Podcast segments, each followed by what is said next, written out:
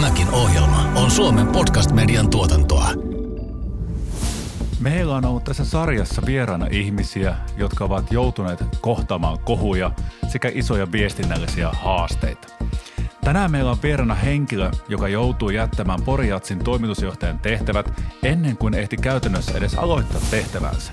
Miten näin pääsi tapahtumaan ja miltä myrskyn silmässä oleminen tuntui? Tänään meillä tosiaan on vastaamassa itse Aki Ruotsala, joka toimii nyt Kuortaneen kunnan elinkeinojohtajana ja kristillisdemokraattisen puolueen puoluevaltuuskunnan puheenjohtajana. Aki on siis ehtinyt olemaan monessa mukana ja tänään hän palottaa ennen kaikkea tätä Porjats-keissiä.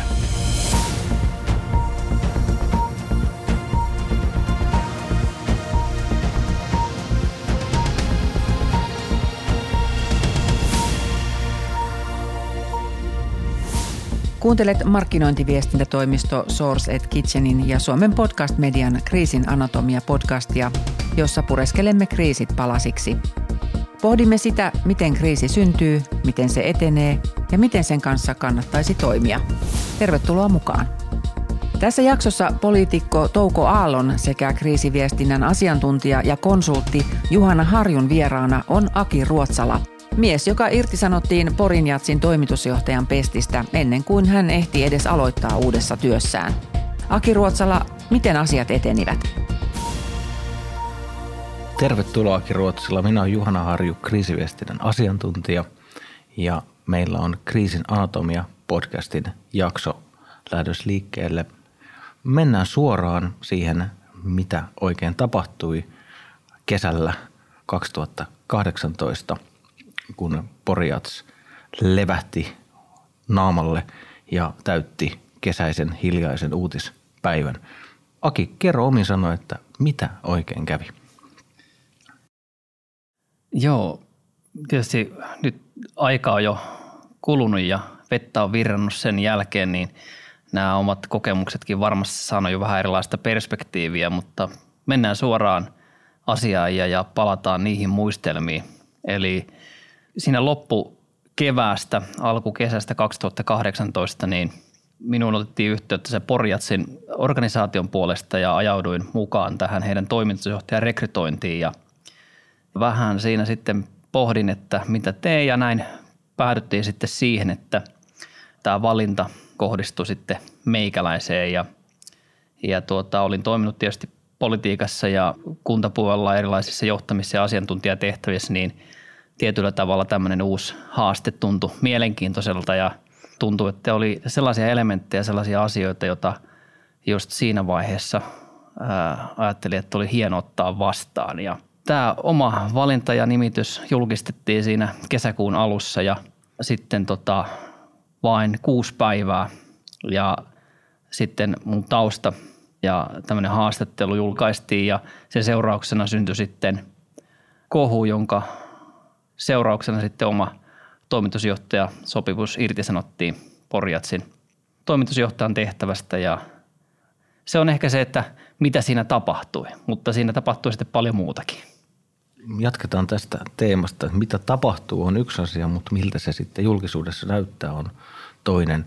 Ja kriisiviestinnässä usein tarinat, mielikuvat ratkaisee. Minkälaisia mielikuvia tai ajatuksia sulla itsellä oli silloin? Omasta roolista vai? Kyllä. Joo.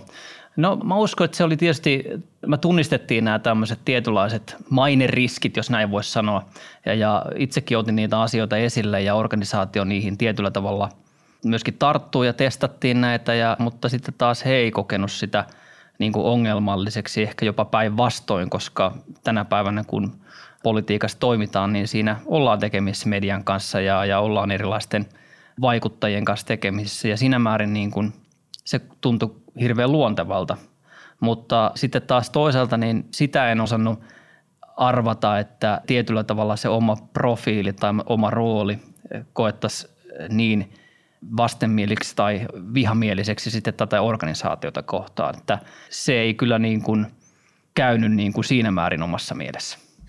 Miten tämä tilanne lähti eteenpäin? Syntyykö siinä niin, että paine kasvoi päivä päivältä ja jouduttiin tekemään uusia tilannearvioita vai oliko se niin kuin jo ensimmäisestä päivästä ja somekohusta asti selvää, että miten tämä kujanjuoksu päättyy ja saitko jonkinlaista viestinnän apua, miltä se apu tuntui ja miten sä koet nyt jälkikäteen, että miten se auttoi selviämään se mahdollinen apu kaikesta tuosta?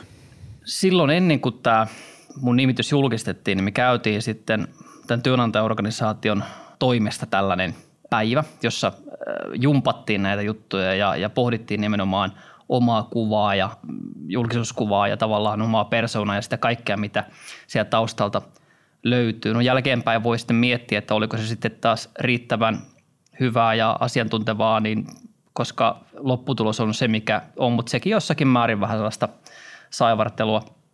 Kun tämä mun nimitys julkistettiin silloin perjantaina ensimmäinen päivä kuudetta, niin silloin äh, median kiinnostus itseä kohtaan oli lähinnä positiivista ja uteliasta. Toki huomasin jo, jo siinä kohtaa, että esimerkiksi omaa Wikipedia-sivua oli lähdetty jo muokkaamaan tämän kohun niin kuin tavallaan keskeisten elementtien mukaan ja, ja siihen suuntaan. Ja todella lyhyen ajan päästä, kun tämä mun oma nimitykseni oli, oli julkaistu – mutta varsinaisesti tämä kohu, niin alusta loppuun se syntyi tuolloin kuudes päivä kesäkuuta, jolloin ensin oli aamulla ennen töihin lähtöä, siinä seitsemän aikaan oli taustahaastattelu ja sitten sen jälkeen julkaistiin tämä kolumni ja koska olin tietysti päivätöissä, niin en ihan täysimääräisesti pystynyt keskittymään siihen kaikkeen, mitä mediassa julkisuudessa tapahtui.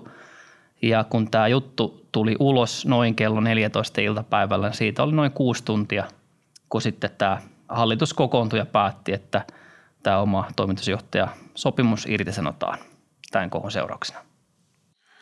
Kuudessa tunnissa ehtii tapahtua aika paljon asioita ja mietin sitä, että etenkin tämä aikakausi, jossa nämä somekohut vahvistaa itse itseänsä ja kaikki mikä siihen liittyy, niin ruokkii itse itseänsä. Ja etenkin kesäaikana on pieni uutispeitto ja hiljainen aika, niin silloin ne saa vielä enemmän näkyvyyttä ja kaikkien huomio keskittyy siihen. Ja muistan, että siihen aikaan taisi olla joitain artisteja, jotka reagoi taas tähän syntyneeseen kohuun ja se lähti tuomaan niin kuin uusia kohuja siihen ympärille niin tota, vaikuttiko nämä sitten miten paljon siihen sun näkemyksen mukaan siihen hallituksen päätökseen, että tämä toimitusjohtajan sopimus irtisanotaan tai sitä ei käytetä kunnolla pistä voimaan?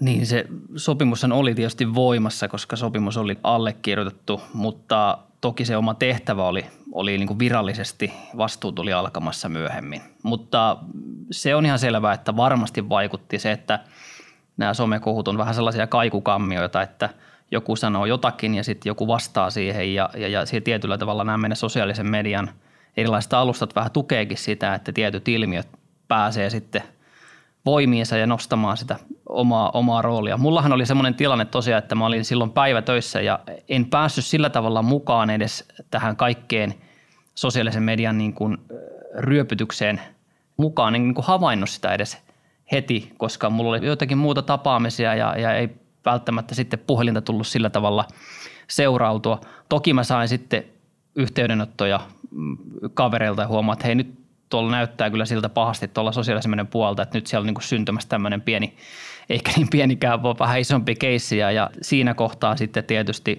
totesin, että okei, että nyt keskityn pelkästään tähän ja tietyllä tavalla reagoimaan ja mikäli sitä pystyy hallita, niin hallittamaan sitten sitä tekemistä, mikä siinä on. Lähdin takaisin kotiin, mulla työmatka oli silloin semmoinen kolme varttia autolla ja siinä tosiaan ei, ei juurikaan pysty tekemään mitään. Tulin kotiin ja siellä sitten perustin semmoisen war roomin sinne omaan, omaan työhuoneeseen ja rupesin sitten tavallaan miettimään sitä, että mitä tässä oikein pystyy ja voi tehdä. Meillä oli silloinkin pieniä lapsia ja tietyllä tavalla se oma perheelämä, ne joilla perhettä on, niin ymmärtää, että siinä on kaikkea tällaisia arkisiakin juttuja, jotka pyörii siinä samalla ympärillä ja niihin pitää jollakin tavalla pystyä reagoimaan. Ja, ja, ja tämä kaikki tapahtui tietysti siinä illalla ja illan suussa ja itse tietysti jonkun verran siihen pystyinkin jo jollain tavalla tai yritin siihen vaikuttamaan, mutta tämä toimintalogiikka on niin intensiivinen ja nopea, että tota, asiat meni eteenpäin ja tapahtui itsestäkin riippumatta. Toki olin yhteydessä tiiviisti sitten siihen hallitukseen ja hallituksen puheenjohtajaan ja näihin varsinaisiin päätöksentekijöihin kertomalla heille avoimesti ja taustottamalla näitä asioita, mitä, mitä siinä tapahtuu. Mutta jo siinä vaiheessa oli niin kuin selvää, että silläkään ei ole enää oikeastaan merkitystä, mitä sä ajattelet, että ne asiat on sun mielestä tai mitä sä olet sanonut tai miten sun asiat on tulkittu, koska se totuus ja todellisuus, mikä sille organisaatiolle on, sehän on ainoastaan se, miltä se näyttää olevan. Ja tämä on hyvin kiinnostavaa, tämä, että miltä asiat näyttää. Koitko sä minkä tyyppistä voimattomuuden tunnetta, ärsyntymistä ja erilaisia tämmöisiä negatiivisia tunteita, jos kun tilanne kuitenkin on se, että se mitä sinun toimeksiantosi oli siinä Porjatsin toimitusjohtajana – ja sitten nämä, mistä nämä asiat ja kohut lähti liikkeelle, ne oli sun yksityisajattelua ja näkemystä, niin miten sä niin käsittelit tätä ristiriitaa, että, että nyt keskustellaan jostain semmoista asioista, mitkä ei suoraan liity siihen, mitä sä oot palkattu tekemään, vaan on nimenomaan jotain muuta ajattelua, niin miten sä niin kuin jäsentelit tätä asiaa ja miten sä pystyt tunnekuohun niin kuin taittamaan? No se on hyvä kysymys. Ja se jotenkin ehkä jo silloin siinä varsinaisen haastattelu, taustahaastattelun näkökulmasta ja si, siinä aikana niin totesinkin vahvasti, että tämä nyt ei millään tavalla liity tähän omaan organisaationi tekemisiin tai omaan toimintaan siinä, koska liittyy tähän mun omaan poliittiseen taustaan tai omaan ajatteluun siellä, niin toki se jo ehkä siinä määrin niin antoi semmoista esimakua siitä, mitä on tulossa. Mutta huomasin kyllä, että tämmöiset tunteet ja ristiriitaisuudet, niin ne oikeastaan tuli vasta pitkän ajan päästä niin kuin jälkeenpäin, koska huomas oman toimintansa, että se asemoitu niin, että, että keskitty vaikuttamaan asioihin, johon ylipäätään pystyy vaikuttamaan ja huomaa, että sellainen oma psyykekin toimii jollakin tavalla niin, että kun asioita alkaa tapahtumaan ympärillä, niin sitten, sitten jollakin tavalla se huomio keskittyy niihin akuutteihin asioihin. Ja, ja ehkä sitä sitten ajattelee niin, että niille tunteille ja niiden käsittelylle on aikaa sitten myöhemmin, niin kuin onneksi mun kohdalla olikin. Aki Ruotsalan tapauksessa kriisi syntyi ja eteni muutamassa tunnissa. Jälkikäteen hän on ymmärtänyt, miten korvaamatonta oli saada ulkopuolista apua pahimman tulituksen keskellä. Jos tässä kuuntelee tätä aikajanaa, se on todella tiivis. Ja nyt puhutaan oikeastaan niin kuin tunneista ja minuuteista, jotka ratkaisee, että kuinka pitkä matka on autolla töistä kotiin. Sosiaalisen median ominaisuus ja niin kuin tapa toimia paisuttaa kriisejä. Ja nyt sä oot joutunut sen itse kohtaamaan tavallaan silmästä silmään. Onko se jotain kommentoitavaa tästä rakenteellisesta kysymyksestä yleensä?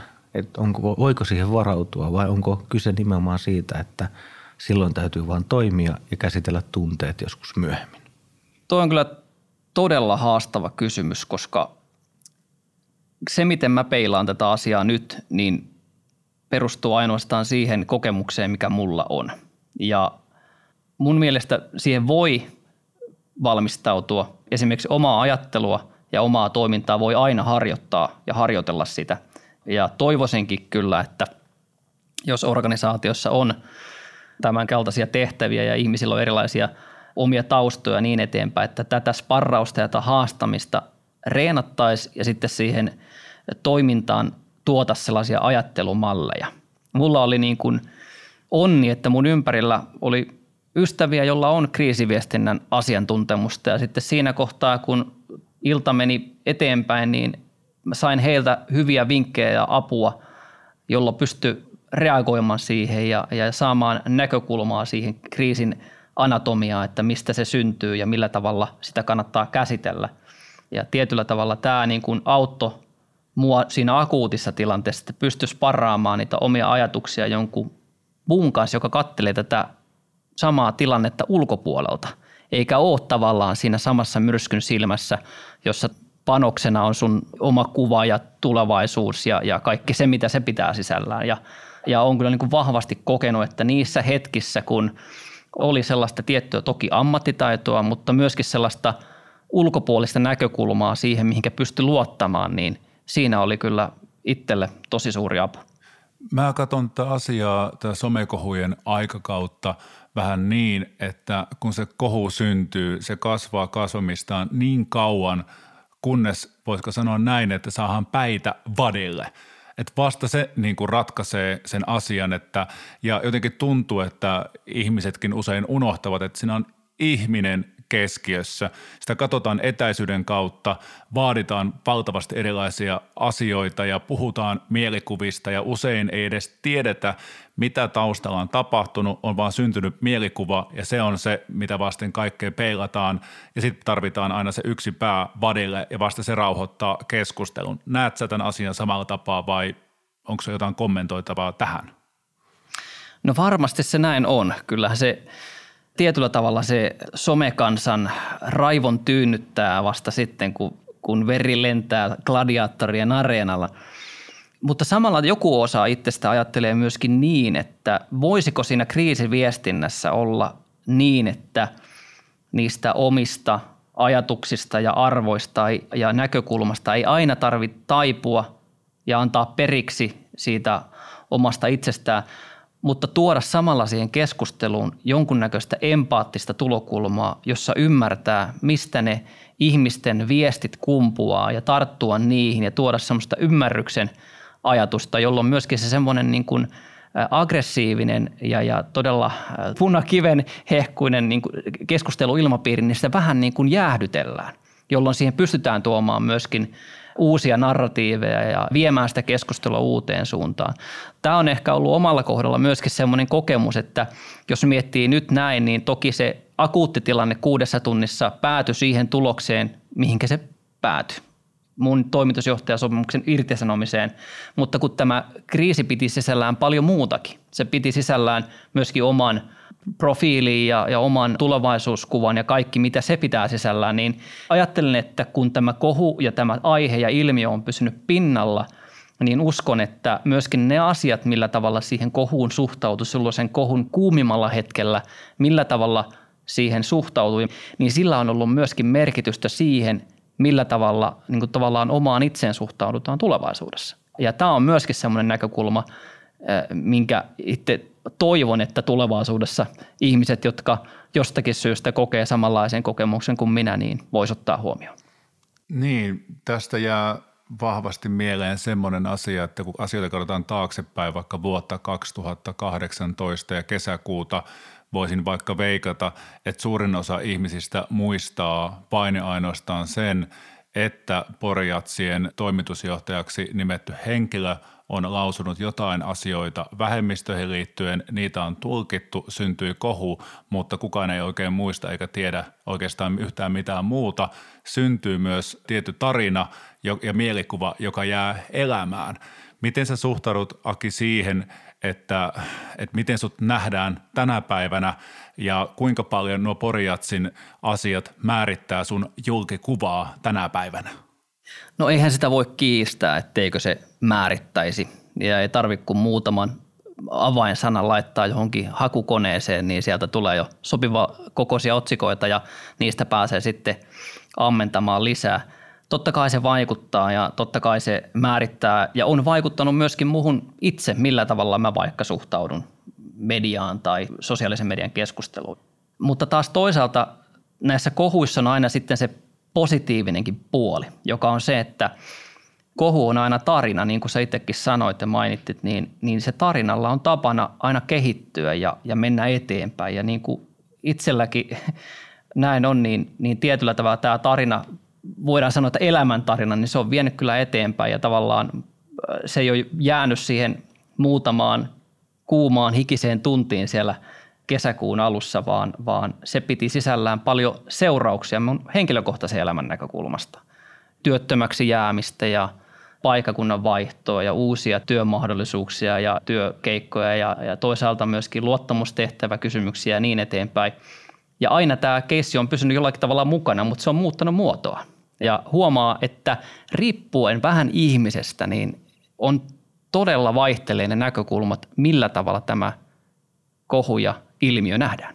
Voisiko tästä esittää jatkokysymyksen, että kun mietitään nimenomaan sitä, miten somessa ihmiset asiat näkee, kokee ja varsinkin muistaa tai itse unohtaa. Että heille jää jotain mielikuvia, vaikutelmia, kuten Touko tuossa sanoi, mutta sitten sille ihmiselle tai niille ihmisille, jotka siinä asian ytimessä, niin niillähän se on niin kuin elettyä elämää ja se muistaa pitkään. Niin tästä johdettuna jonkinlainen ajatus tai neuvo, jonka sä voisit sanoa ihmisille, jotka joutuu tämmöiseen vaikeaseen paikkaan. Miettiä sitä tulevaisuutta ja sitä, että miten tapahtuneen nivo oman elämäntarinaansa. Hmm. Millä tavalla se tehdään? No se varmasti voi tehdä monellakin tavalla, mutta mä voin kertoa, miten mä oon itse sen tehnyt. Ensinnäkin on tosi tärkeää tietää ja huomata se, että ihminen toimii tämmöisessä valtavassa stressitilanteessa, niin stressitaso on korkealla ja tavallaan niin kuin vähän viittasinkin siihen, niin ne tunteet ei aina pääse tulemaan ulos ja niitä saattaa vähän padotakin sinne, sinne omaan sisimpäänsä ja voi tulla sellainen olo, että ei oikein tunnu miltään. Mutta on tosi tärkeää jollakin tavalla purkaa sitä kohua ja tilannetta jonkun ihmisen kanssa ja purkaa myöskin niitä tunteita, mitä se on herättänyt, koska silloin tavallaan sä pääset käsittelemään sitä. Ja tää, tätä voisi vähän niin kuin rinnastaa siihen, kun Yhdysvaltain armeijan sotilaat tulee Irakista kotiin ja niillä on paljon ollut tämmöistä stressitilannetta päällä, niin, niin on erittäin semmoinen debriefing on tosi tärkeää, että se pääsee purkamaan sen tilanteen pois, jolloin myöskin ne stressihormonitasot laskee. Se on yksi asia. Toinen on tosi tärkeää muistaa, että tämä kohu ei määrittele sun identiteettiä. Sun identiteetti ei ole yhtä kuin se julkisuuskuva, minkä susta piirtyy ehkä tällaisten kohujen seurauksena ja minkälaisen mielikuvan ihmiset on susta piirtynyt. Se on toinen tärkeä asia. Ja kolmas on sitten jossakin määrin se niin kuin mahdollisuuksien näkökulma myöskin siitä, että paistaa se aurinko huomennakin, että tavallaan se kohuilla on tänä päivänä tarkoitus nousta ja laskea ja ja jokaisen sauna palaa joskus ja, ja se kuuluu tietyllä tavalla elämään, että, että siihen ei kannata liikaa hirttäytyä, koska jossakin määrin valitettavasti niin nämä kohut on vaan tullut jossakin määrin jäädäkseen tähän meidän julkiseen keskusteluun. Mä kysyn Touko sulta nyt, että miltä nämä vinkit kuulostivat? Itsekin olet ollut melkoisten kohujen keskellä. Joo, mä oon varsinainen tänne kohuammattilainen. Tota, tunnistan oikein, oikein hyvin noita asioita ja pystyn samaistumaan moniin eri asioihin, mitä Aki toi esiin. Mutta yksi, mikä siinä on ihan kiinnostavaa, minkä kysyn nyt seuraavaksi Akilta itseltään, että kun olet myös tällaisen kohun käynyt läpi ja olet tietyllä tapaa kokemusasiantuntija, ja koska me keskustellaan kriisiviestinnän anatomiasta – niin nyt kun sä katsot asioita jälkikäteen, niin onko joitain asioita näin kriisiviestinnän hoitamisen kannalta, mitä tekisit kenties toisin tai minkä tyyppisiä neuvoja antaisit oman kokemuksesi kannalta, että mitä kannattaa ehdottomasti tehdä ja mitä kannattaa välttää? No varmasti sellainen valmistautuminen ja, ja niiden näkökulmien niin kuin tavallaan peilaaminen kolmansien osapuolien kanssa on hirveän tärkeää. Ja sitä ei välttämättä tässä keississä riittävästi tehty. Ehkä siellä organisaatiossa ei ollut kykyä tunnistaa niitä elementtejä, niitä ilmiöitä, josta tämä kohu syntyi. Mutta ehkä jossakin muussa organisaatiossa olisi ollut niin kuin mahdollisesti kyky tällaiseen. Ja tavallaan niin kuin osana tällaista niin kuin minkä tahansa tehtävän aloitusta, niin on hyvä vähän pohtia sitä asiaa eri näkökulmasta ja sitten jos syntyy tällainen potentiaalinen riski, että tällainen kohu on mahdollista syntyä, niin sitten sen asian läpikäyminen niin, että mikäli tällaisia kysymyksiä tai kohuja alkaa syntymään, niin siihen on olemassa sitten toimintaperiaatteet, että millä tavalla siinä sitten toimitaan. Ainahan ei voi valmistautua. Tulevaisuus se on jotakin hämärän peitosta. Ehkä jollakin tavalla me tunnistetaan yhteiskunnan pohjavirettä, että mihinkä suuntaan on menossa ja sillä tavalla voi valmistautua. Tällä tavalla voisi sanoa, että omassa kohdassa niin olisi ollut hyvä, hyvä niihin reagoida. Toinen on sitten heikot signaalit.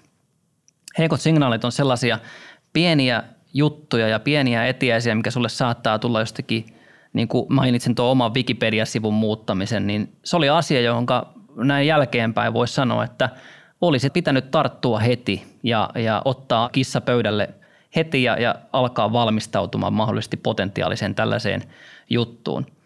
Mulla oli ollut aika pitkä aika siitä, kun oli ollut niin kuin ammatikseen tehnyt politiikkaa tai viestintää tai ylipäätään ollut tämmöisessä mediaympäristössä ja huomasi, että oli tavallaan sellainen näkökulma vähän ruosteessa. Se niin kuin tietyllä tavalla tuli esiin tämän, tämän kohdalla, että ei välttämättä sitten ollut ihan herkillä tunnistamaan sellaisia pieniä heikkoja signaaleja siitä, että, että olisiko tämä nyt jonkunnäköinen osoitus siitä, että kannattaa alkaa valmistautumaan. Valmistellaanko siellä jonkunnäköistä keissiä oman päämenoksi? Erinomaisia neuvoja ja sellaisia, mitkä toimii varmasti myös ihan tämmöisessä yritysympäristössä. Että jos jossakin tulee sen tyyppi signaalia, joka herättää kiinnostuksen, nostaa kulmakarvoja, niin siihen on parempi tarttua eikä sivuttaa. Kyllä, näin. Se vielä ehkä tämmöisenä viimeisenä havaintona, sä jonkun verran sitä sivuutit tuossa aikaisemmin, että kun syntyy tarina ja kun syntyy mielikuva ja sitä tarinaa ja mielikuvaa ei pysty enää itse hallitsemaan, etenkin jos yrittää selittää tai joutuu semmoiseen altavastaajan positioon, niin se on ihan kiinnostava lähtökohtainen pohdinta, että pystyykö narratiivia muuttamaan ja hyödyntämään sitä kiinnostusta ja julkisuusarvoa, jotta saa niin kuin uuden tarinan poikimaan siitä vanhasta tarinasta ja pystyy itse olemaan aktiivinen keskustelua ohjaava toimija sen sijaan, että pyrkii vain reagoimaan siihen valtavaan paineeseen. Näet sä, että sun tapauksessa oli enää mitään tehtävissä tältä osin? Mulla on joku toimittajakaveri sanonut, että riippumatta siitä, millä tavalla mä olisin käyttäytynyt muutamien ensimmäisten tuntien aikana, kun tämä juttu oli ulkona, niin sillä ei olisi ollut vaikutusta lopputuloksen kannalta. Tavallaan sen osalta, että olisinko voinut jatkaa tehtävässä vai ei, koska se tarina oli jo valmis ja se paine oli jo niin suuri. No tästä voi olla monta eri mieltä, mutta ainakin sen jälkeen, kun tästä organisaation kriisiviestinnästä alkoi tulemaan enää niin kuin meikäläisen omaa kriisiviestintää ja sen niin kuin tavallaan siitä henkilökohtaisen, jos nyt voi puhua mainehaitasta tai, tai kriisin, kriisistä ja mediakriisistä selviämistä, niin siinä huomasin kyllä sitten sen, että kun median kiinnostus oli valtava ja joka paikasta tuli haastattelupyyntöjä, niin siinä kyllä vaikutti siihen näkökulmaan, että pystyi jossakin määrin valitsemaan niitä medioita, jonka haastateltavaksi meni ja, ja erityisesti sitten se elementti, että valitse sellaisia paikkoja, jossa sä pystyit varmistamaan sen, että se sun oma viesti, mikä sulla oli, minkä sä halusit tuoda esiin ja kertoa, niin voit varmistaa sen, että sä saat sen ainakin kerrottua ilman, että siinä on toimituksellista elementtiä tai jonkunnäköistä editointia välissä. Ja tämä oli sellainen – juttu, minkä huomasin, että kun kiinnostus on oikein suuri, niin tietyllä tavalla se tarjontaa varmasti löytyy ja sitä valintaa pystyy tekemään. Ja tässäkin kohtaa, vaikka se nyt ehkä menee sitten jälkihoidon puolelle ja sen, sen tavallaan sen kohun hännän ohjaamiseksi, että mihinkä se sitten niin kuin laskeutuukaan, niin uskon, että sillä oli merkitystä. Kuuntelet Kriisin anatomia podcastia, jossa annamme myös vinkkejä kriisin kohtaamiseen – Kriisi voi eskaloitua tunneissa ja minuuteissa sellaiseksi, ettei mikään viestinnällinen toimi pysty sitä estämään tai pysäyttämään. Silloin on toimittava suunnitelmallisesti ja rauhallisesti. Olennaista on jälkihoito. Miten tapahtunut vaikuttaa tulevaisuuteen? Millainen jälki siitä jää? Estä lisävahinkojen syntyminen. Kontrolloi esimerkiksi sitä, minkä tyyppisille medioille annat haastattelun tai lisätietoja – Mikäli tapaus on riittävän kiinnostava, kuten tässä oli, estäminen toimii. Kaikkeen ei tarvitse kommentoida tai reagoida. Vapauta oma versiosi tapahtumista. Varmista, että se saadaan julki suodattamattomana, esimerkiksi osallistumalla suoraan lähetykseen. Pidä kiinni omasta versiostasi, se on sinulle tästä eteenpäin totta. Ja niin toivot sen olevan kaikille muillekin. Tämä on Source at Kitchenin metodi, tässä jaksossa kuulemme vielä, millaisia tunnelmia Aki Ruotsalla kävi läpi kriisin keskellä. Kuinka paljon turhautti se, että vaikka kuinka yritti kertoa omaa viestiä, niin huomasi, että sillä ei ole enää mitään merkitystä. Jutut ja johtopäätökset on tehty ennen kuin sä oot edes antanut haastatteluja ja tavallaan sulla ei ole enää yhtään ässää hihassa, vaan haastattelut on kaikki ja mielikuvat on jo kaikki lukittu ennen kuin sä pääst edes vastaamaan. Sanotaanko, että asteikolla yhdestä kymmenen, niin ehkä se 11 tai 12. Että kyllä tämä oli niin yksi semmoinen hyvin keskeinen muistikuva niistä ajoista, että todella niin kuin sai töitä tehdä sen eteen, että se oma viesti meni läpi. Että siinä toki niin kuin taas kerran auttoi se, että pystyi saamaan sellaista niin kuin sparrausta ja peilausta ja sai sellaista niin kuin kolmatta näkökulmaa siihen, miltä se media ilmatilan hallinta näytti niin kuin ulkopuolisesta käsin, jolloin sitten tietyllä tavalla pystyi saamaan läpi niitä omia viestejä. Mutta siinä piti olla hyvin tarkkana myöskin sit siinä, että koska tämä sosiaalinen media muodostaa tällaisen – median käytön kaikukammio, jossa kaikki haluaa saada susta palasensa, jokainen haluaa sen siitä omasta näkökulmastaan, jolloin suuri yleisö ohjautuu lukemaan sen uutisen tai skuupin juuri sun mediayhtiön alustalta, jolloin tavallaan kaikki se, mitä sä sanot, niin se todella tullaan varmasti hyödyntämään, koska sitä tietoa ja informaatiota on niin vähän tarjolla, koska sä sitä itse sääntelet. No voisiko sanoa sitten, Aki, sen, että sä et päässyt vastaamaan silloin tota 6. kesäkuuta sen kuuden tunnin aikana kaikkiin asioihin, voiko sen nähdä jopa ihan hyvänä juttuna, koska silloin sä et ruokkinut tulta myöskään niin paljon, etenkin jos tilanne oli se, että ei ole enää mitään tehtävissä? No jossakin määrin varmasti voi, voi sanoa.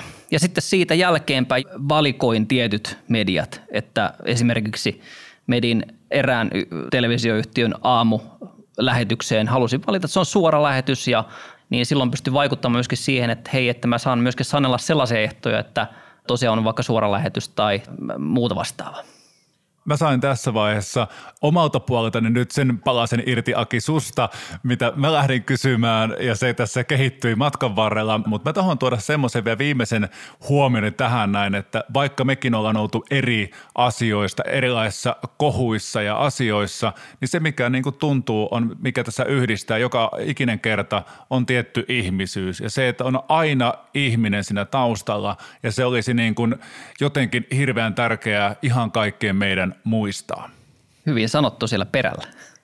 Voisin tähän oikeastaan kommentoida, että meillä on tässä podcast-sarjassa ollut ihmisiä, jotka on olleet myrskyn silmässä, olleet kohujen keskellä. Meillä on ollut ammattilaisia, jotka ovat olleet ratkomassa näitä kohuja yritysten palveluksessa ja erilaisissa konsulttipositioissa. Mutta se, miten sanotat tätä omaa selviytymistrategiaa, niin sussa tavalla yhdistyy molemmat. Tämä on hirvittävän kiinnostavaa ja varmastikin sellaista – mistä kuulijat voivat ottaa koppia tässä somekohujen aikana, jolloin ei voi tietää, mihin se katse seuraavana kohdistuu. Mutta tämä on ollut äärimmäisen kiinnostava keskustelu. Kiitän juontaja Touko Aaltoa. Kiitoksia Touko ja kiitos Aki Ruotsalla. Toivomme, Kiitoksia. että ne vinkit, mitä annoit liittyen identiteettiin, se, että ole, se ei ole se sama juttu kuin ne kohut tai päivitykset sosiaalisessa mediassa ja myös siihen perspektiivin hakemiseen, mitä hyvin sanoit, niin on nyt otettu vastaan ja muistetaan jatkossa. Kiitos kovasti. Kiitos kutsusta. Kiitoksia. Tänään kuulimme yhden tarinan siitä, millaisiin päätöksiin kriisin keskellä joudutaan. Mitä sinä olisit tehnyt samassa tilanteessa? Jos kiinnostaa, miten me näitä punnitsemme, vieraile sivulla www.source.fi kautta kriisiviestintä. Seuraavassa jaksossa Juhana Harjun vieraana on Vapon viestintä- ja yhteiskuntasuhdejohtaja Ahti Martikainen. Hän kertoo, miten voi päästä eteenpäin silloin, kun on jo todella pohjalla.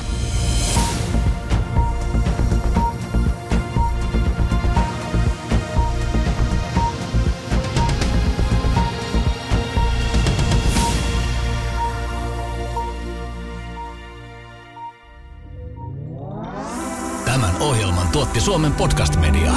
Löydät lisää podcasteja osoitteesta podcastmedia.fi.